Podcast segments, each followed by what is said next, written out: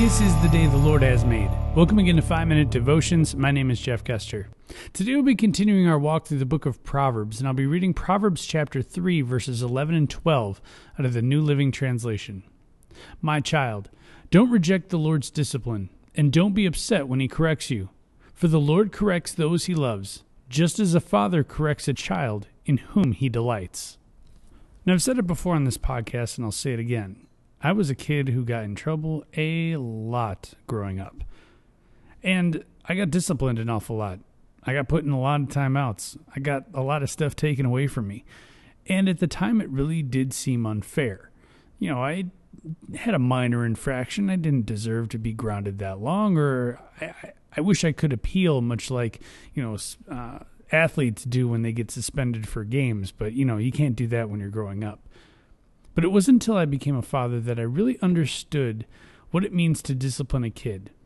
Now, when my two girls act up or they uh, really go against the wishes of myself or my wife, or they do something that's really going to harm them, you know, if I told them once, I told them a thousand times, don't jump on the couch.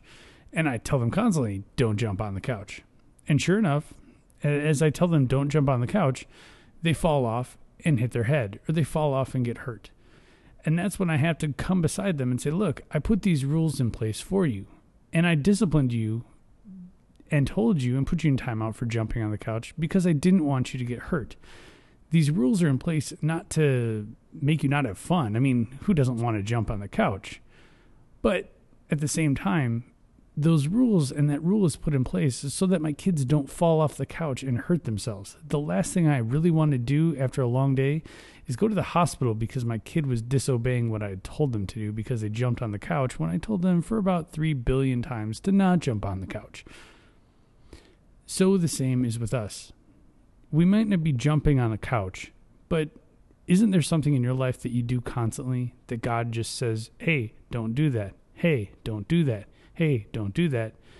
And you might not get put in timeout, much like, you know, I put my children in timeout, but you might have a consequence that goes along with constantly disobeying God.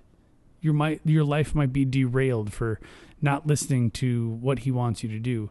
Or if you constantly go against what he says and you keep sinning, well you're going to fall deeper and deeper into that sin and it'll encompass your life. It might be filled with lies, other things like that, where your world around you starts crumbling. And if you've ever been involved in something like that, well, you know, your life isn't great. And that's a consequence of not listening to what God has to say. You see, it's on us to listen to God's rules, it's on us to listen to what God has to tell us. Because if God's telling you no, He's probably telling you no for a reason. And you might not be able to see the whole picture. You might just say, hey, look, it's fun to jump on this couch. I'm having fun right now. Who cares about the future? But after a while, you're going to fall off the couch. And that has a consequence that goes with it. Let's pray. Heavenly Father, I thank you so much for giving us your word.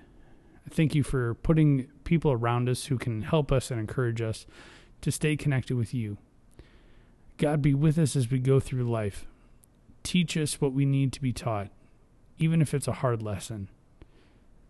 God, allow us to keep hearing your word and hearing your voice every single day so that we can do what you want us to do and obey what you need us to obey. It's in your name we pray. Amen. Remember, you're a loved child of God.